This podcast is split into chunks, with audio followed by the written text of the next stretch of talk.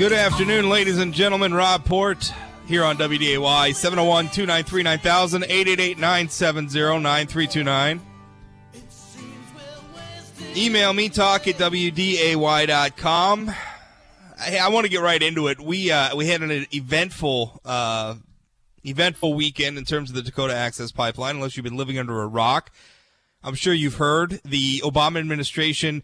It was the U.S. Army Corps of Engineers that announced that they weren't going to issue an easement. I don't have any question in my mind that the directive for that came from the Obama administration.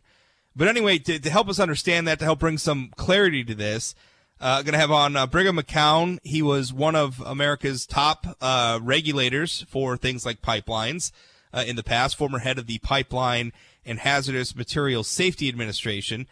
He's on the program.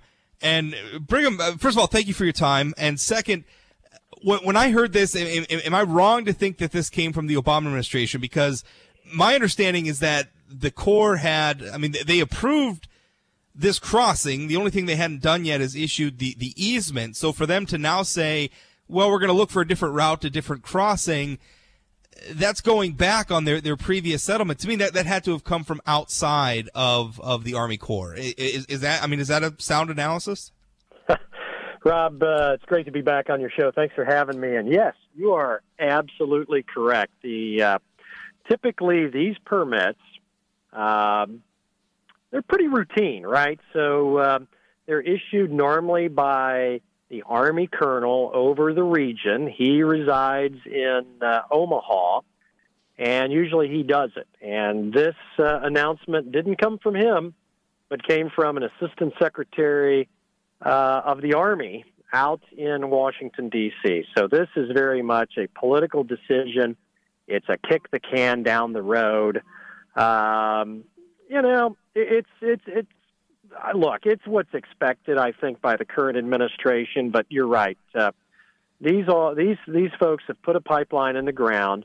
It's already in the ground, except for this 1,000 feet or so river crossing. So they are not going to tear up hundreds of miles of pipeline, which they put down in reliance of the Corps saying "go ahead" in order to have their minds changed. I see this as a temporary deal. 701-293-9000. You want to join the program? 888-970-9329 if you want to join the program. Let me ask you this, because the expectation is that when Donald Trump comes into office that he's going to be favorable to the pipeline. So from a regulatory perspective, is this something what the Corps has done now? Is this something that they can just walk back? And to that point, I thought it was very interesting when I was reading the Corps statement on this, that one thing that they made very clear is that by saying they're now going to consider new routes, they made it clear that they were not necessarily saying that there was anything wrong with the existing route that they had chosen. I don't have the exact wording in front of me, but they've said that. We're not saying we did anything wrong before, but now we're going to look at other routes. So that to me means, well, the window's still open. I mean, when Trump comes in office, can he just walk this back? Well, the window's still open, and I think lawyers are still trying to figure out exactly what this means. But they did not revoke the previous finding of no significant impact, and I think that's important. And we'll have to wait and see how things go. And my guess is, based on what President-elect Trump said as a candidate, was that he wanted to reinvest in our infrastructure. He wanted to rebuild our infrastructure, and he specifically mentioned projects like this. So once he's in office on January 20th, I suspect he's going to take a hard look at this project. Right, and I mean, obviously Donald Trump, and I'm asking more from just a procedural. I mean, I don't know what Donald Trump's going to do. It seems likely, but you and I can guess, and that's just speculation. But from a procedural, I mean, does the president have the power to just say, "Hey, what was done before? We're just going back to the old route"? I mean, can he? I mean, is it easy? Is it he just writes an order? I mean, how does that work? Yeah, well, when you're the president, you can do things, and. Same argument. When you're no longer the president, you can't do things anymore. So if the president's team said we're going to study it, the next president's team could say we've studied it enough, and here you go, here's your easement. So I think it's within their discretion to grant the easement or not. But, you know, given the fact that the permit had come through before and then was sort of withdrawn in reliance of the pipeline, I think the Corps is going to be in a difficult spot politically and legally to make a different decision. And I've talked to the Standing Rock tribe. They're very nice people, and it boils down to they don't want a pipeline near them. I get that, but you know, if we all didn't want things near us, we couldn't get anything ever built. And the truth is, you know, rail, that crude oil is moving by rail right now across the reservation and across the same river. It'd be a lot safer to put it in a pipeline. Yeah, I agree. 701-293-9000, 888-970-9329.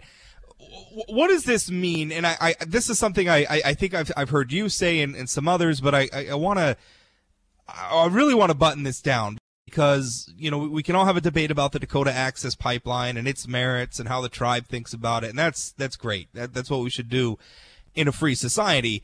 What I'm worried about, though, is what this means for the rule of law, because in this case, you have a pipeline company. They invested billions of dollars. I think, by my analysis, they were extremely scrupulous about following the law. We're very responsive to concerns about impacts on different areas or, you know, culturally significant areas or environmentally sensitive areas. It seems to me like this is a pipeline company that spent billions of dollars trying to do this the right way, only to have the federal government moving the goalposts on them at the 0 hour. I mean, right when we're almost done, we're about ready to, you know, they were expecting by the end of this year to be pumping oil through this pipeline. What does this mean for the rule of law in these sort of processes? I mean, when we start looking at investment in future infrastructure down the road, have we harmed our ability to do these sorts of projects in America?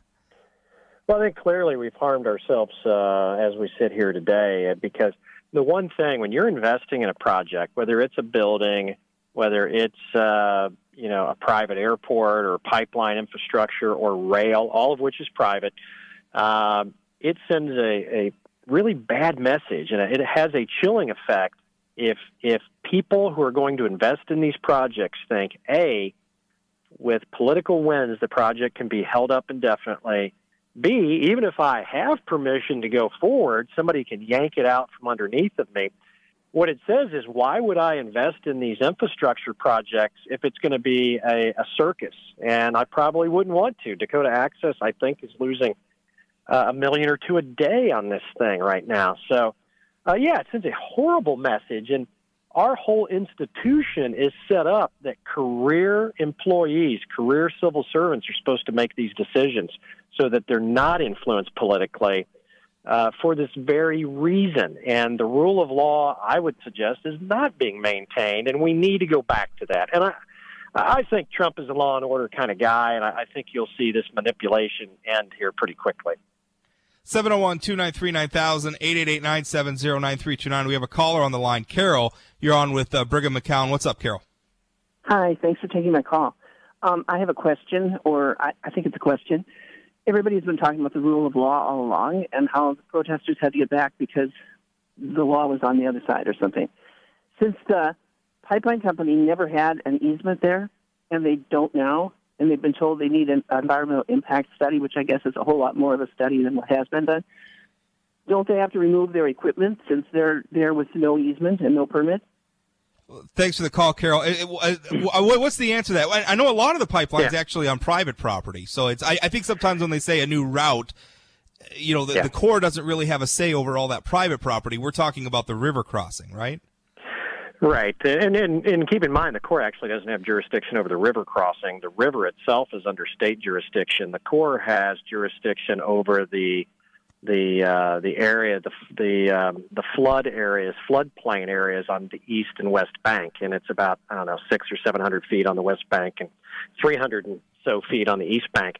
All the equipment is on private property. None of that equipment's on Corps property, as opposed to the 3,000 protesters that are on Army Corps land, despite an order to leave by the Army Corps, and despite an order not to build any structures on our public land. They're doing all of that. So if anybody is actually breaking the law, it's the protesters, not the company. But, you know, the only thing the Corps is looking at is that little tiny sliver of land that they own. And they've already done the environmental assessment, and they've issued a finding of no significant impact. So that's kind of where things are. This is where we're stuck.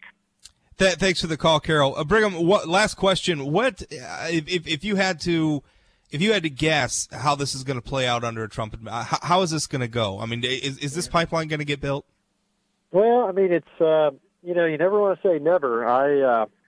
I would think that when you take the emotion out of the argument and you just look at the facts. And by the way, there is another pipeline right next to this one. It was built in the 1980s. There is another pipeline immediately adjacent to this one. It's natural gas, not crude oil, but all of this research on what's under the land has already been done. Let me throw that out there. When you look at all the facts like that and the facts that the reservation has 10 to 12 million gallons of crude oil going across it every day, but yet this pipeline that's outside of the reservation is a problem, the facts all add up that the pipeline should get approved, and I suspect it will. But I do think we need to do a better job of taking everyone's concerns into account when we move forward with these future projects. I agree with that. And you brought up that other pipeline. I had heard somewhere, and you could tell me, there's been so many rumors, and I have no idea if this is true or not.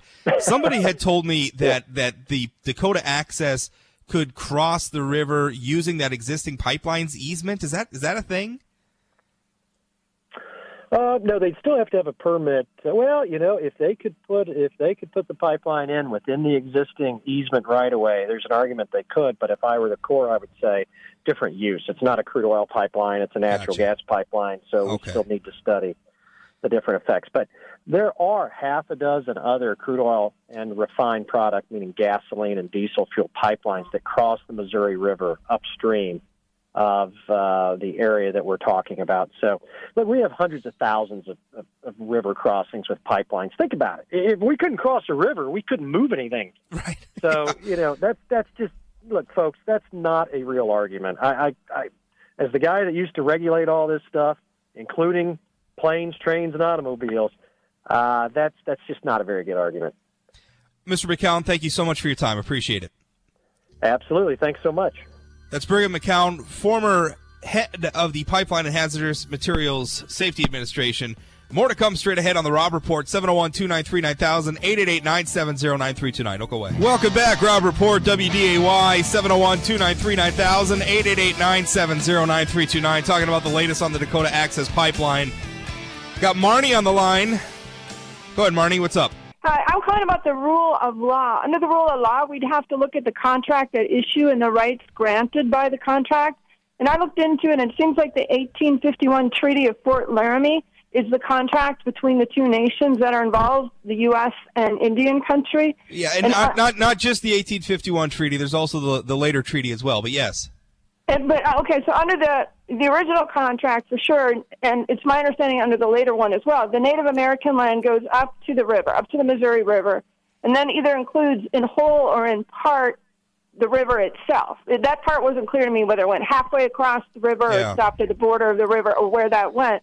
But it's my understanding that the Army Corps, prior to this ruling, looked into it and admitted that there's no right of easement on any of that land covered by the treaty. So it would be up to the Standing Rock Sioux tribe if they wanted to sell that right of easement. So, I mean, a developer who wants to develop needs to know the law and needs to know the underlying contracts and then needs to be prepared to pay millions, if not billions, for a right that doesn't exist. Well, here's the thing, is that this has actually already been challenged in court.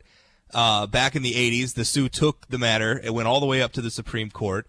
And the Supreme Court found that the federal government broke the treaties, which is absolutely true. The federal government's treatment of the Great Sioux Nation at that time was horrendous. And so they broke the treaty, and the Supreme Court ordered the federal government to compensate the tribes for a taking. Now, the tribes have not taken that money. That is an ongoing dispute. But here's the matter as it is today, and this is hardly the first pipeline that has crossed the Missouri River, is that today, the Corps has say over that. Now, if the tribe wants to challenge in court and make an issue out of that in court, they're welcome to. I don't know that they raised this specific issue, and I've read their lawsuit and I've read the filings in their lawsuit over this specific pipeline, and they're not making the argument that you're making here, unless I'm missing something. So then they need better counsel. If the Sioux tribe wants to raise that in court, they're certainly welcome to. But as it stands today, I don't think you could blame the pipeline company for planning their project and their pipeline in accordance with how the federal government views that land today and the legal disposition of that land today, which is that the Corps of Engineers gets the say. If I were a shareholder, let alone the CEO, I would say we're taking an unnecessary risk, given that the status of the law is not resolved with respect to easements, the takings, and so forth. I mean, since there's already an admission and a ruling by the Supreme Court, which I wasn't aware of because I hadn't gone far down this path in looking into this, but yeah. That the government has violated the contract, then the developer's on notice, like, hey, you're walking into a mess. But here's the thing, though, is the Supreme Court ruled that it was a taking. The Supreme Court, as far as the courts are concerned, that issue settled. The land belongs to either the private owners or the federal government, and as it stands today, the tribe doesn't have any claim to that. Now, maybe they have some legal grounds to try to challenge that again. I don't know. But an easement is a separate right from the land itself. You know, it's a separate grant. Just like you can own land and not own the mineral rights. Right. You know, or you can own land and not own the water rights. But what I'm telling you is that this has been adjudicated in the courts, and the court position is what it is. Now, the tribe may disagree, and the tribe is welcome to, file suit or whatever.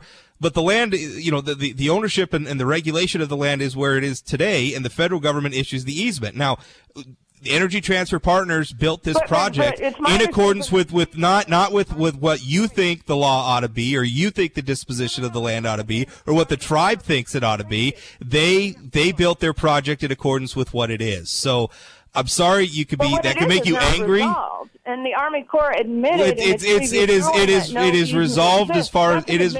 Marnie, I'm sorry, it is resolved as far as the courts are concerned. So I don't know what other common ground you and I could find. More to come straight ahead. Going to have some news, then we'll be right back. It'll be open phones if you want to join in. 701-293-9000, 888-970-9329. Don't go away. Welcome back. Rob Report, 701-293-9000, 888-970-9329. Email talk@wday.com. Let's see. One had a listener come in, Angela says, hey, Marnie, your last caller is overlooking the fact that the treaty also says that the Native Americans aren't to oppose necessary infrastructure, trains, roads, etc. Would the pipeline be classified as much? Well, here's the actual language from the 1851 treaty, which I was looking up, but I actually had another listener, Carter, email this to me. Email this to me preemptively. Here's the language. This is, again, from the 1851 Fort Laramie Treaty. It says, I quote, they withdraw all pretense, talking about the tribe, they withdraw all pretense of opposition to the construction of the railroad now being built along the Platte River and westward to the Pacific Ocean, and they will not in future object to the construction of railroads, wagon roads, mail stations, and this is the important part, or other works of utility or necessity which may be ordered or permitted by the laws of the United States. So basically what it's saying is that even if we, and this was Marnie's argument, was that because of the 1851 Fort Laramie treaties, there were two in the 19th century, 1851 and then one in the 1860s, I'm forgetting the exact date. Because of these treaties, the Great Sioux Nation maintains rights to this land where the pipeline is being built today. Now, this is an argument that we've heard over and over again from the protesters. And like I said, it's been litigated. It went to the Supreme Court. The Supreme Court found that it was a taking by the federal government. The U.S. Supreme Court has decided that land belongs to the federal government and that the federal government has to compensate the tribes for a taking. Now, the tribes have never taken that money. They still dispute it. But even if we set all that aside, even if we say, okay, none of that happened, and we say that the tribe does have this right to the land that per the treaty says that they have to accept, I quote, works of utility or necessity which may be ordered or permitted by the laws of the United States. So if the federal law says you know, we're building a pipeline here, the tribe cannot object to it. Now, the treaty actually sets out the manner in which the tribe can be compensated for this. Again, if we're assuming that this is tribal land, the president appoints a panel of 3, quote, disinterested commissioners.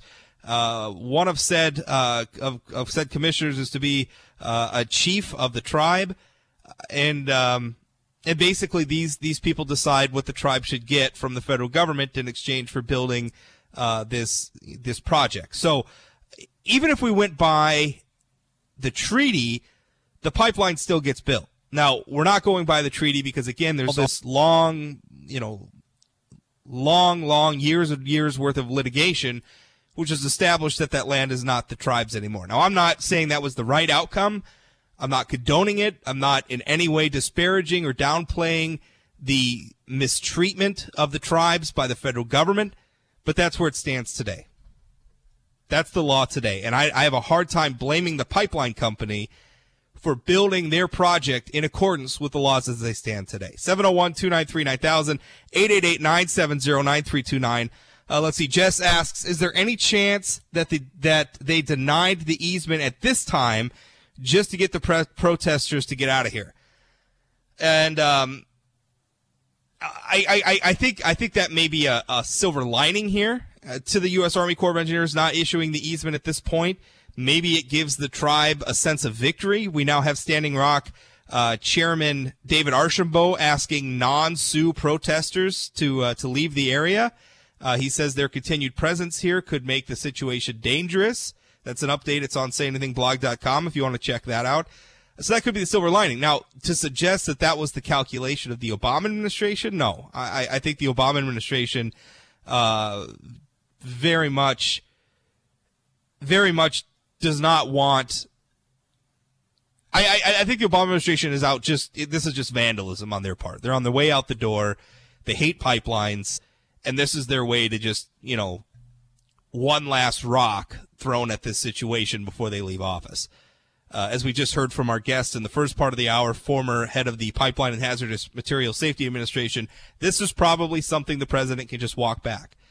And frankly, I think we should get back to a situation where we don't have presidents and politics dictating this sort of project. You know, Congress's job and the president's job are to create the policies by which we approve these projects, and then we should be handing this over to civil servants to just do their jobs and apply the law, and not have the chief executive picking and choosing which sort of projects are going to go through. Let's see. Breaking news right now, though, by the way, even though Chairman Archambault has asked non-Sioux protesters to leave the area, that group of veterans who have traveled to the area are planning their first march on the Backwater Bridge. I hope everything stays peacefully. It seems from reports out of Morton County, which, by the way, despite the claims of some, I think has been doing a wonderful job, a very professional job, despite being put in a truly horrendous situation where the federal government is not supporting them, is not sending resources here to help them, despite the fact that protesters have begun exercising political pressure on other states, sending personnel here to help us out. I think Morton County's done a wonderful job. And it seems like we're getting some cooperation. You know, over the weekend we got some reports where, you know, the law enforcement said that they were going to back away from the blockade on the bridge as long as the protesters agreed not to break through the blockade or try to get onto private property or U.S. Army Corps property. As long as they, you know, follow those parameters, law enforcement backed off the bridge, and they said the latest press releases from Sheriff Laney out there saying, essentially, you know, they've been getting some cooperation from the tribe. That's a great development. And now it seems Chairman Archambault wants the non-Sioux protesters to go home. That's a great development. Maybe we can finally have some peace down in this area. And I hope the veterans who are marching on that bridge today, I hope they stay peaceful, despite their earlier statements about how law enforcement was the enemy. At this point, we just need some peace on this situation. Going to take another break. More to come straight ahead. 701-293-9000, 888-970-9329. Email talk@WDAY.com. Don't go away. Welcome back. Rob Port, 701-293-9000. You want to join the program? A few minutes left. 888-970-9329. Jay Thomas is going to be on next, broadcasting live from the Ford Operating Base for law enforcement down there at the protest site, even as veterans are beginning their march towards the Backwater Bridge. So this is going to be interesting. I'll be on with him starting at 2:30, but stay tuned for that. And by the way, back to speaking about law enforcement, the Fargo City Commission is going to be taking up a discussion of the costs of Cass County and also, well, it's the Fargo City Commission, so it's going to be the cost of Fargo City Police Department. I think the Cass County Commission is talking about taking this up as well, but the cost of having law enforcement over at the protest site. And boy, I tell you, I know there's a cost of not having some of those officers in your community. The state is picking up the actual cost of the overtime and the salaries and the travel expenses and all that stuff. The state's picking that up. But I realize, and that's an okay thing for the city commission to discuss. What I'm worried about, though, is that they're going to arrive at the conclusion that they could somehow put a time limit on that assistance. And boy, I don't think we want to go down that road as a state where, you know, we have one county, one community, one region of our state that is suffering right now, that has been put in a situation because of national politics and oil politics, has been put in a situation where they have thousands of people down there protesting, sometimes committing acts of violence, sometimes committing unlawful acts. Morton County does not have enough law enforcement officers to cover it. The North Dakota Highway Patrol does not have enough law enforcement officers to cover this, given the scope where you have thousands of protesters, given the length of time that this has been going on. You know, Fargo and Cass County are our largest communities. It makes sense that they would have, you know, personnel that they could send over. You know, it's not. My advice to commissioners would be to tread carefully on this, because this should not be something that's been politicized. We have seen this in other states that have sent law enforcement to North Dakota to help out with this, where protesters have brought political pressure to bear to not send law enforcement over here. If that's what's motivating this, then that is wrong, that is deplorable, and there's no excuses for it. Because law and order is not on any one side of this. Law enforcement has not taken a side on the pipeline. They have a duty to keep the peace. They have a duty to enforce the law. And that's what they've been doing. So we're watching, City Commission. I hope you make the right decision. More to come. Jay Thomas Show, broadcasting live from the Dakota Access Pipeline protests. That coming up next. You can catch me right here on the Rob Report, Monday through Friday, 1 to 2 p.m. or 24 hours a day, 7 days a week at sayanythingblog.com. Thanks for listening. We'll talk again.